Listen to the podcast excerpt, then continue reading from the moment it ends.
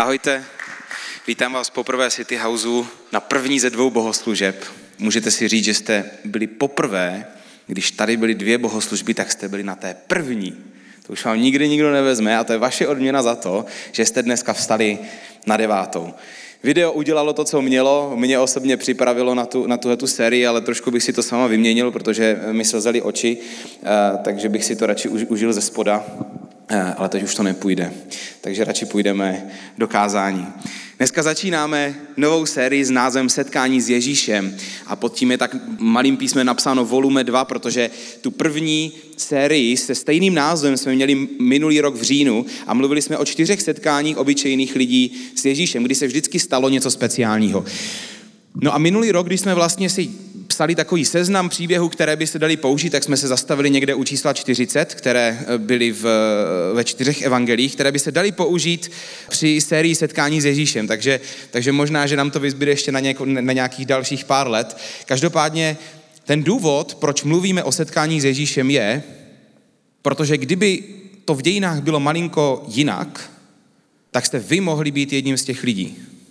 Protože vy nejste a my nejsme ničem jiní, než byli ti lidi tehdy. Člověk je ve svém jádru, velmi jsme si všichni podobní. Máme stejné potřeby, jsme stejně stvoření, všichni máme velmi podobné vlastnosti, tíhneme k podobným věcem a mohli jsme tam být my. Takže když budeme o těch příbězích mluvit, když budeme mluvit o setkání s Ježíšem, Zkusme nad tím přemýšlet ne jako nad takovými těmi příběhy z Bible, na kterými se znáší takový opar, protože to je Bible, ale zkusme nad tím přemýšlet, jakože, jakože tam jsem mohl být já. Já jsem mohl být ta samařská žena, já jsem mohl být ten člověk na svatbě třeba. Mohl jsem tehdy být ten svatebčan.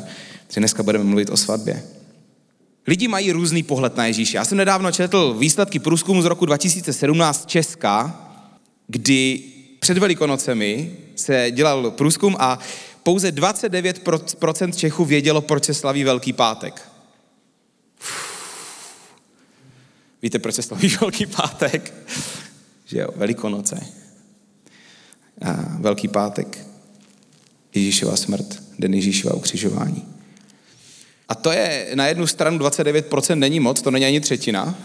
Na druhou stranu my jsme prekřesťanská společnost. To znamená, že lidi netuší, a to nám dává obrovskou příležitost, protože my můžeme v lidech definovat to, kým je Bůh. Protože lidi netuší často. A občas tam je nějaká představa. Ale často tam není vůbec nic. Často na mě, když, když se někde na oslavě, nejpozději, eh, naposledy včera, včera večer jsem navštívil souseda, byla tam jeho rodina on vždycky se vyžívá v tom, že ostatním říká, že jsem farář.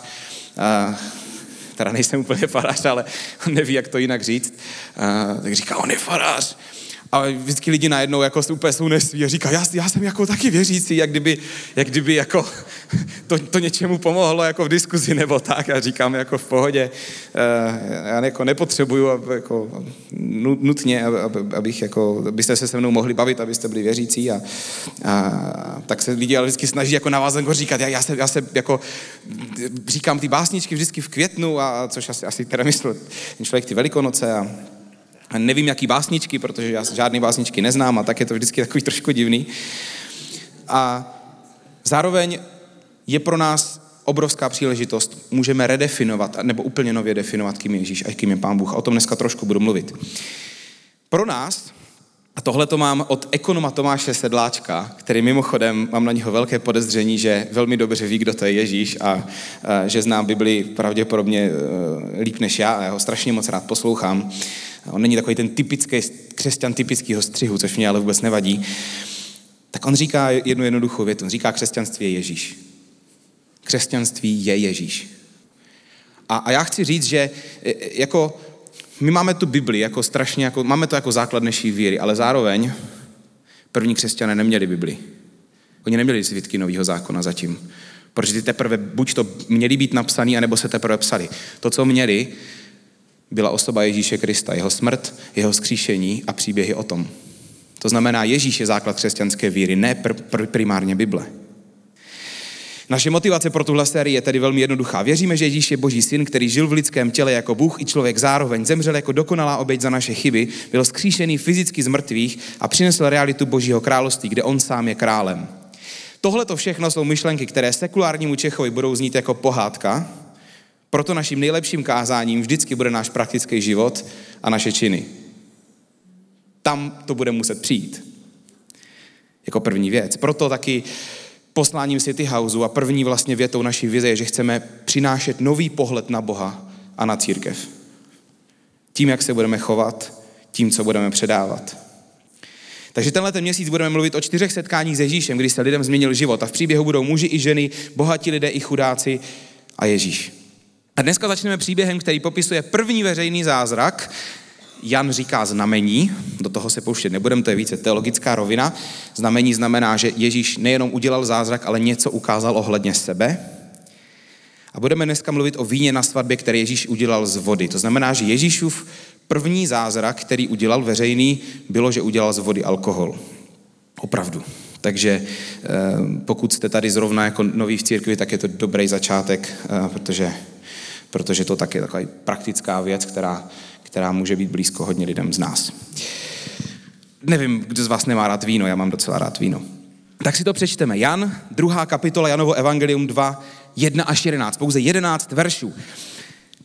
A ten příběh zní takto. Třetího dne se v Káně Galilejské konala svatba. Byla tam i Ježíšova matka a na svatbu byl pozván také Ježíš a jeho učeníci. Když začalo docházet víno, Ježíšova matka mu řekla, nemají víno. Ženo, co ode mě chceš, odpověděl Ježíš. Má chvíli ještě nepřišla. Jeho matka pak řekla služebníkům, udělejte cokoliv vám řekne. Stálo tam šest kamenných nádob na vodu k židovskému očišťování, každá o obsahu dvou nebo tří měr. Ježíš řekl služebníkům, naplňte ty nádoby vodou. Když je naplnili až po okraj, řekl jim, teď nalévejte a doneste vrchnímu správci svatby. A tak to udělali. Jakmile vrchní správce svatby okusil tu vodu, z ní se stalo víno a nevěděl, odkud je, ale služebníci, kteří tu vodu nalévali, to věděli, zavolal ten vrchní správce ženicha a řekl mu, každý člověk podává nejdříve nejlepší víno a opak, když jsou osté opilí, podává až to horší. Ty si zachoval nejlepší víno až do konce. Toto Ježíš udělal v Káně Galilejské jako počátek svých zázraků. Tehdy zjevil svou slávu a jeho učedníci v něj uvěřili.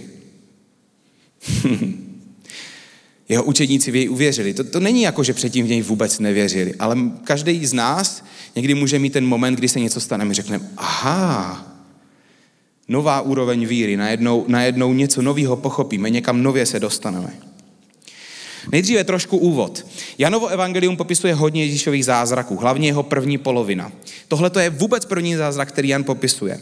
Ježíš hodně v Janově evangeliu odkrývá, kým vším je, tenhle ten zázrak je začátkem toho všeho. Kána je vesnice, která byla několik kilometrů severně od Nazaretu.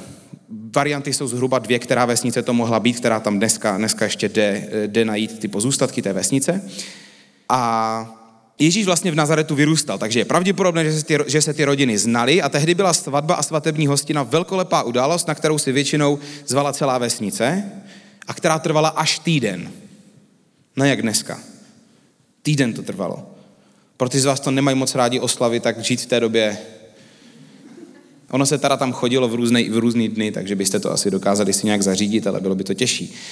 A tenhle příběh nemá jenom jednu rovinu. Já když jsem ho zpracovával, tak jsem se pral s tím, jak ho podat, protože je toho v něm spoustu. A to je jen dost stručný, to má jenom 11 veršů, ale každá z těch vět je nabitá něčím, co je strašně důležitý. A mě vždycky hrozně bavilo, že Ježíš z vody udělal okolo 500 litrů vína. Vždyť, dřív jsem občas říkal, že možná to udělal jenom proto, aby jsme si ho nedávali do těch náboženských krabiček, protože to je prostě takový zázrak, který jako není úplně běžný. Um, ale je tam toho mnohem víc. Já jsem tam našel tři roviny a teď si o nich povíme. Ta první rovina se děje na lince Ježíš a Marie. Ježíš a Marie. Ten příběh začíná tím, že došlo víno.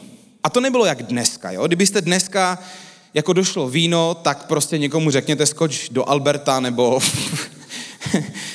prostě do vinárny, jestli je něco otevřeného, nebo do Nonstop Teska a něco přines. Uh, nebo byste se omluvili a lidi by si místo toho dali pivo. Tehdy víno bylo klasickým pitím na svatbě. A kdyby opravdu došlo víno, tak by to pro hostitelskou rodinu byla nejenom obrovská ostuda, ale i potupa. Bylo to společensky absolutně nepřijatelný. Bylo to nepřijatelný. Bylo by to něco, na co by lidi dlouho nezapomněli. A ženy obvykle seděly na svatbách blíže k místu, kde se rozlevalo pití, takže pravděpodobně Ježíšova matka Marie spozorovala jako jedna z prvních, že došlo víno a přichází za Ježíšem a říká, došlo víno. A Ježíš říká, že no co ode mě chceš?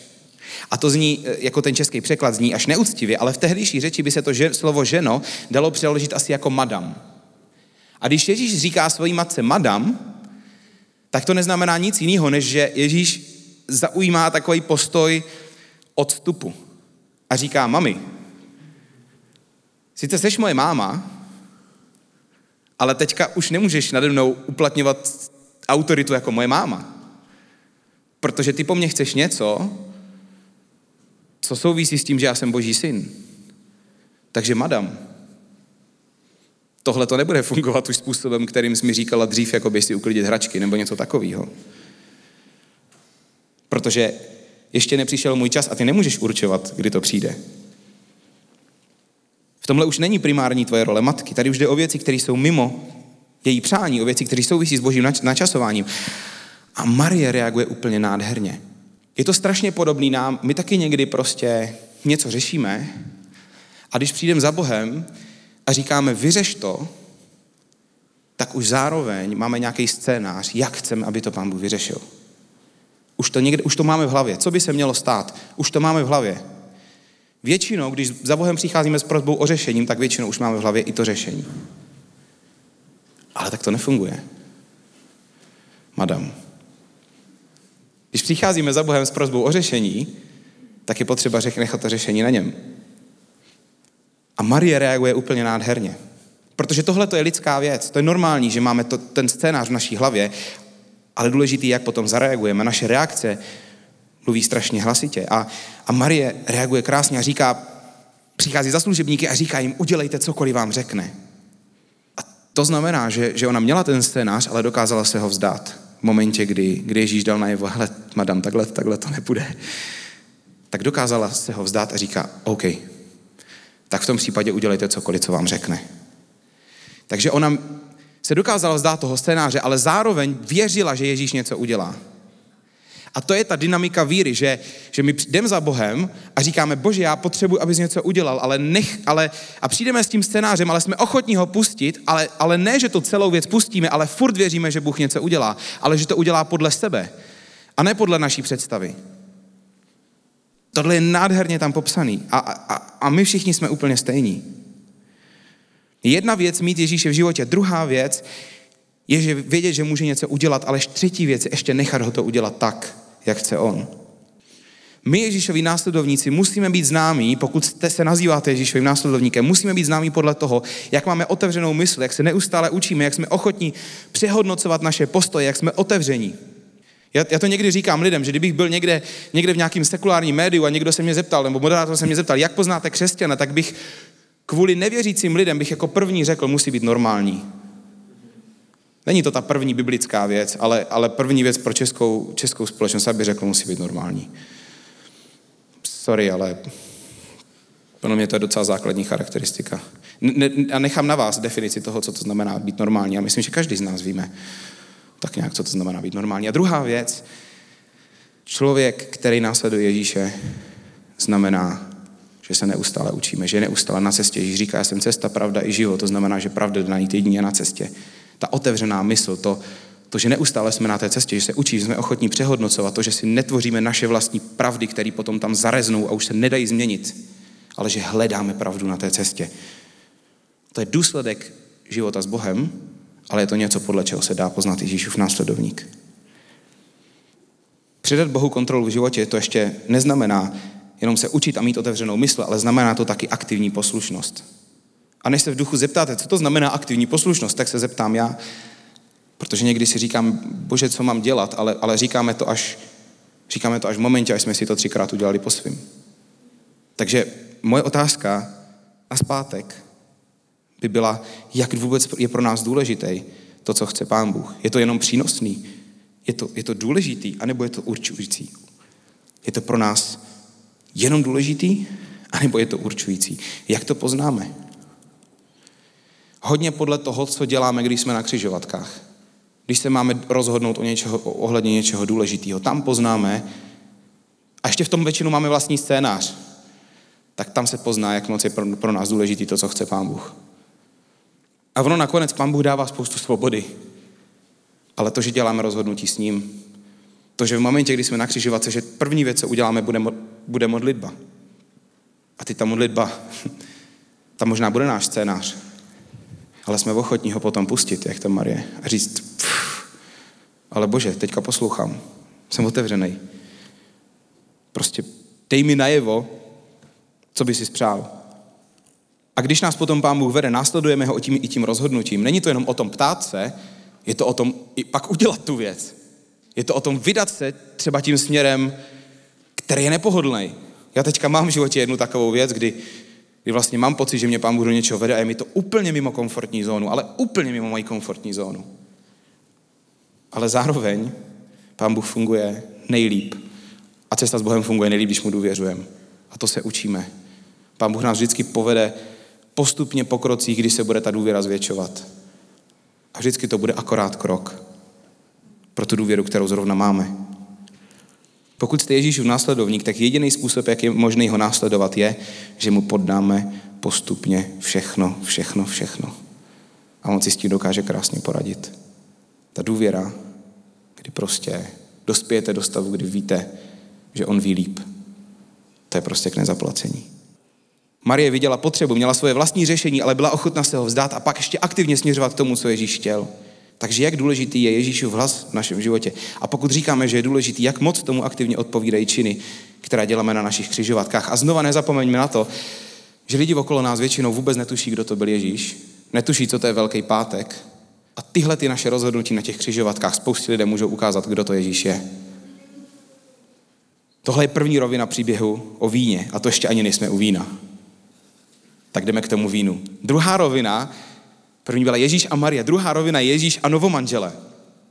V následujícím verši se píše, že tam stálo šest kamenných nádob k židovskému očišťování. Každá z nich měla mezi 75 až 115 litry, což znamená, že dohromady mohly ty nádoby mít cca 500 až 700 litrů. Znovu připomínám, že židovská svatba trvala často až týden. Hosté přicházeli ne na jednou, ale různě, takže bylo občas těžké odhadnout, kolik se toho vypije. My když děláme nějakou akci, tak se vždycky, vždycky se bavíme o tom, kolik se toho vypije. A, a kdybychom tu akci měli jako na týden a teď bychom nevěděli, kdo kdy přijde, tak se to dost blbě odhaduje. A nedostatek vína, jak jsem říkal, to by pro, pro novomanžele bylo obrovské fopa, obrovská potupa a hanba, protože ono to fungovalo tak, že že, že vlastně ta hostitelská rodina zaplatila to víno a zaplatila to všechno, všechny občerstvení a vlastně hosti přinášeli dary který to, to nějakým způsobem měli vykompenzovat.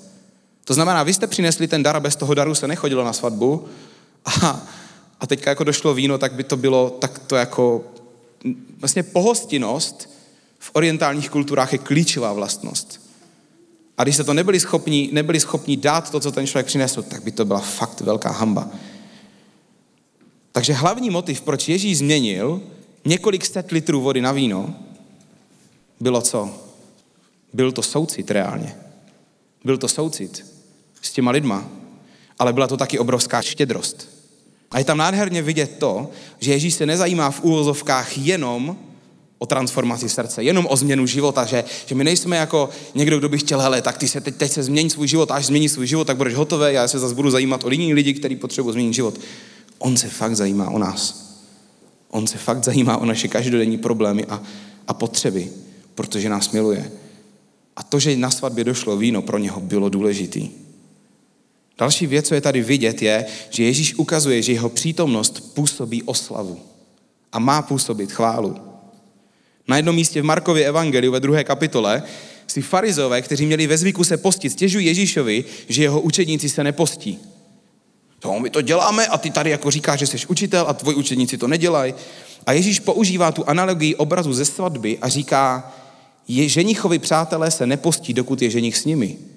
Jinými slovy, já jsem ještě tady, teď je čas slavit. Potom bude čas se postit, ale teď ne. Teď jsem tady ještě furt. Takže my budeme spolu a budeme si to užívat. Ježíšova přítomnost působí oslavu. Bůh přináší radost a ne křečovitost a vážnost. Pokud jste to někdy zažili jinak, tak se vám chci za to omluvit. a říct vám, že to ne, není Ježíš. A to, jak Ježíše někdy zobrazuje naše společnost, tak je, tak je matoucí. To bylo v tom videu. Ježíšova přítomnost přináší oslavu. Radost je křesťanská vlastnost, ne vážnost. Vážnost není v ovoci ducha. Radost je v ovoci ducha. V takovém seznamu vlastností, který, který člověk má, když, když sobě má Boha. A znovu to obrátím k nám, kdo následujeme Ježíše. Pokud chceme odrážet Ježíše podle tohohle toho příběhu, tak se potřebujeme učit být lidma soucitu, lidma štědrosti a lidma radosti. Ježíšova přítomnost způsobuje oslavu. Tohle je druhá rovina toho příběhu o víně, že Ježíš měl soucit a že v tom ty novomanžele nechtěl nechat. A třetí rovina je Ježíš a proměněný víno. Protože když se na ten příběh podíváte z vejšky, tak to, že tam Ježíš něco udělal a udělal to jako svůj první zázrak a něco tím o sobě ukázal, tak nám to říká některé větší věci a to je ta třetí rovina.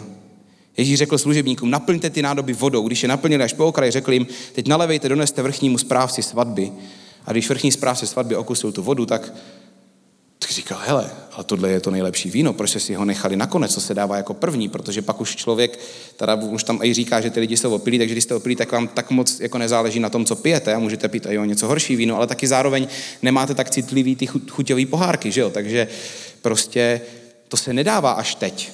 Správce hostiny prostě chtěla, aby to celý probíhalo dobře a chtěla, aby to, aby to mělo být způsobem, kterým ta oslava bude co nejlepší, takže mu na tom záleželo, to byl dobrý správce hostiny. Říká, jak to, že si necháváte to nejlepší víno až na teď? No ne, že by to mohli ovlivnit, že jo? Ale i, to, i ta kvalita toho vína je, je, je určitou prostě zprávou. Tenhle příběh má teologicky velkou hloubku, protože Ježíš svojí přítomností a službou přinesl něco nového a čerstvého. Bible ve staré smlouvě, to je ta to jsou ty první dvě třetiny, popisuje dobu zákona, kdy byl židovskému národu daný zákon, aby je nasměroval k Bohu. Ale bylo to jenom mezidobí, byla to jenom, byla to doba toho starého vína, který nemohlo stačit dlouhodobě, který muselo dojít, který muselo přestat stačit. Já někdy říkám, že, že historie křesťanství je, jako film, kde ten hlavní hrdina přichází až v těch dvou třetinách. A celou dobu se to připravuje na jeho příchod.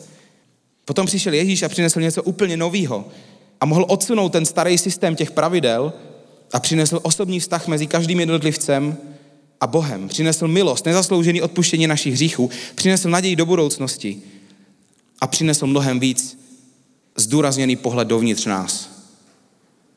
Pohled na naše motivy, na naše srdce, na to, co je vevnitř. Mnohem víc důraz na to, jak, jak přemýšlíme o druhých lidech, sami o sobě a o Bohu. Nejenom to, jestli plníme něco. Ježíš přišel změnit to, co děláme podle našich starých způsobů a to, co děláme ze zvyku. To je strašně důležitý. A to je ta nejhlubší rovina toho příběhu o víně. Že on přišel a přinesl něco úplně nového. A tohle to vlastně, ten první zázrak, který udělal, je vlastně takový obraz o té celé jeho službě a o tom, co dělal od té doby až do konce a co dělá do dneška. Že boří ten starý systém, to staré přemýšlení. A pokud jste tady a zažili jste vlastně jenom takový to systematický křesťanství, kterýmu jste nerozuměli, protože to bylo jenom o tom dělat, nedělat a o vině a o hanbě, tak přesně proto přišel Ježíš. Aby jsme v tomhle tom nemuseli zůstat.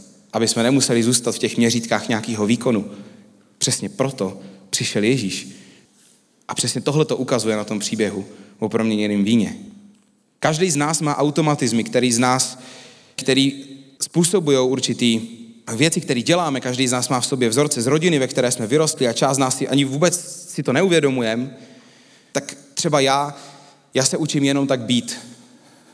Co to znamená?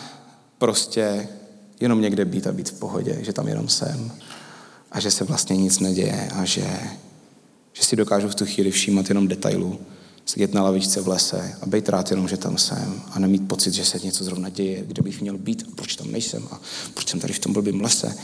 Ale jenom tam být. Dávat pozornost maličkostem. Učím se empatii, učím se více naslouchat, méně mluvit. Učím se na sebe vnitřně nezlobit. Učím se nesoudit svět podle toho, jak se zrovna cítím a jaké prožívám emoce. Protože někdy to, co se děje v nás, tak tou optikou se koukáme na všechno ostatní. A tohle to všechno mě učí Ježíš.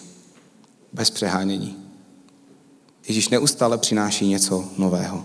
Ježíš chce změnit náš zaběhlý systém automatismu, ve kterém se motáme, nevíme, jak z něho ven. A pokud se mu dáme k dispozici, on v nás udělá něco nového, mnohem lepšího, než jsme znali dříve. On přišel proto, aby jsme mohli opustit ten starý systém, který nefunguje. Pokud vám přes křesťanství nedává smysl, tak je potřeba začít s Ježíšem a vykašlat se na křesťanství. Protože křesťanství je Ježíš. Ale aby se to mohlo stát, aby se mohlo stát to, že necháme Ježíše nahradit to, co nefunguje, ten starý zarezlej systém, který stejně nedává smysl, je potřeba jít stejnou cestou jako Marie. A moje otázka ohledně tohoto příběhu je, co by se v něm dělo, kdyby tam nebyla Marie? Co by se v tom příběhu dělo, kdyby Marie nešla za Ježíšem s prozbou o řešení? Sice za ním nejdřív stala se svým řešením, my nevíme, co mu tam všechno řekla, ale možná řekla, Ježíši, prosím tě, už je ti 30. To, to by znělo jako máma, ne? Protože jim už tak nějak bylo okolo 30 a už to tam máma už si říká, ale tak už do tak se narodil, já prostě nebylo to, ne, Josef tomu nepomohl prostě a, a, a tak už, já vím, že jsem dostal to zaslíbení, že ty budeš ten mesiáš, tak ale už je ti 30. Tak prosím tě, to by úplně znělo, jako ta máma, ne? Tak už prosím tě začni něco dělat, jakože čekáš na to, až ti bude 40, nebo co? Nevím, jestli bydlel tehdy s ním, ale kdyby bydlel, tak by to určitě řekla taky, furt bydlíš s náma. Tak už ukaž, že jsi ten mesiáš. A Ježíš říká, madam, tohle nemáte v rukou vy. Ale co by se stalo, kdyby tam Marie potom nešla za těma učeníkama a neřekla, OK, OK, OK, OK, OK. Udělejte všechno, co vám řekne kdyby se nerozhodla vydat se tím, tím směrem, který, který vlastně ani neznala. A ono to tak reálně často je, že pokud řeknete Ježíšovi ano, tak občas budete vidět jenom na krok dopředu. Jenomže víte co? Ono bez toho Ježíše nevidíme ani na ten krok často snažíme se si ten celý život jako zorganizovat a kontrolovat, ale funguje to. Tenhle příběh má pro nás dvě aplikace. První je, se týká toho, jak v životě řešíme překážky. Když máme problém, tak moje první otázka je, jdeme s ním za Ježíšem. Protože jedna věc je, jako, že tady zpíváme písně jako Četi vydávám a vydávám ti svůj život, ale pak potom přijde ten, ten, přijde nějaký, moment rozhodnutí, přijde ta křižovatka a najednou prostě vypálíme nějakým směrem. A ten náš systém rozhodování je to, o co tu běží. Ne to, co tady zpíváme, ale ten reálný systém rozhodování, ty reální rozhodnutí v životě. Druhá otázka. Když přijdeme už teda za Ježíšem, přicházíme s naším scénářem anebo s prozbou o jeho vedení. A když přijdeme s naším scénářem, jsme ochotní ho potom pustit.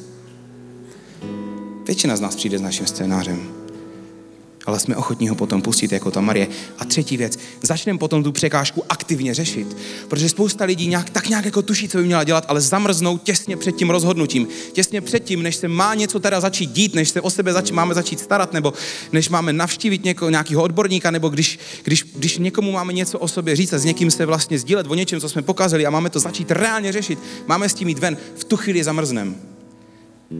Jenže pokud se učíme dávat Bohu kontrolu, tak se počítá jenom ten dokonaný skutek té poslušnosti. Ne to, že říkáme, bože, já chci, já chci, já chci, ale pak to nedotáhneme. A moje druhá aplikace se týká toho, co vnášíme do života, jak komunikujeme Ježíše druhým lidem. A teď mluvím je pouze k těm z vás, co byste se nazvali následovníky Ježíše. Protože vy to nesete. A pokud jste tady jako, tady jako návštěvníci a zatím byste neřekli, že máte osobní vztah s Bohem, tak naším úkolem směrem k vám je ukazovat vám Ježíše tak, abyste viděli co nejvíc reálně, jaký on je. A aby jsme to co nejméně kazili. Protože pokud následujeme Ježíše, jsme jeho zrcadlem, pokud lidé ví, že věříme v Boha, tak to tam někde budou mít v té hlavě. A kdykoliv se na vás podívají, tak, si, tak, tak to tam někde budou vidět. A budou si vlastně klást otázku, co to ale znamená, co to znamená, co to znamená. A ten obrázek o Bohu si lidi budou tvořit na základě našeho chování, našich rozhodnutí a našeho charakteru. Americký kazatel Andy Stanley tento týden sdílel větu, která mě velmi zasáhla. A on píše, představme si svět, kde by lidé byli skeptičtí k tomu, v co věříme, ale záviděli by nám to, jak se chováme jeden k druhému. Představte si svět, kde by lidé byli skeptičtí k tomu, co věříme, ale záviděli by nám to, jak se chováme jeden k druhému.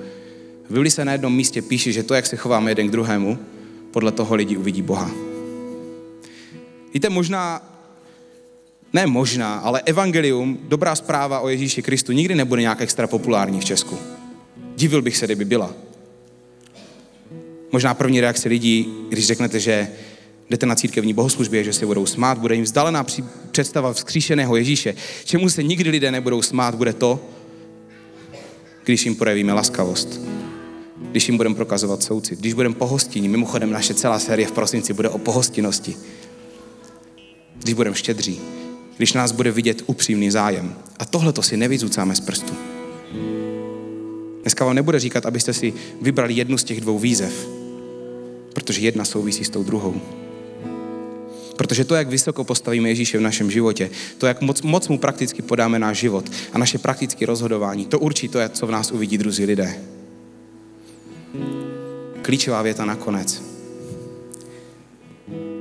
Jak by lidé okolo nás popsali Ježíše, kdybychom my byli jediným příkladem, který by měli? Lidi neznají Boha. Neví, kdo to je Ježíš. Když se podívám na Elišku. A Eliška je jediný člověk, který ho znám v životě, který říká, že je křesťan. A mimochodem, když my máme srazy ze, ze střední školy, tak mi kluci říkají, ty jsi jediný člověk, který ho vůbec znám ve svém životě, který jako říká něco o Bohu a vlastně fakt vypadá, že to myslíš vážně. Já jsem nikdy v životě nikoho takového nepotkal.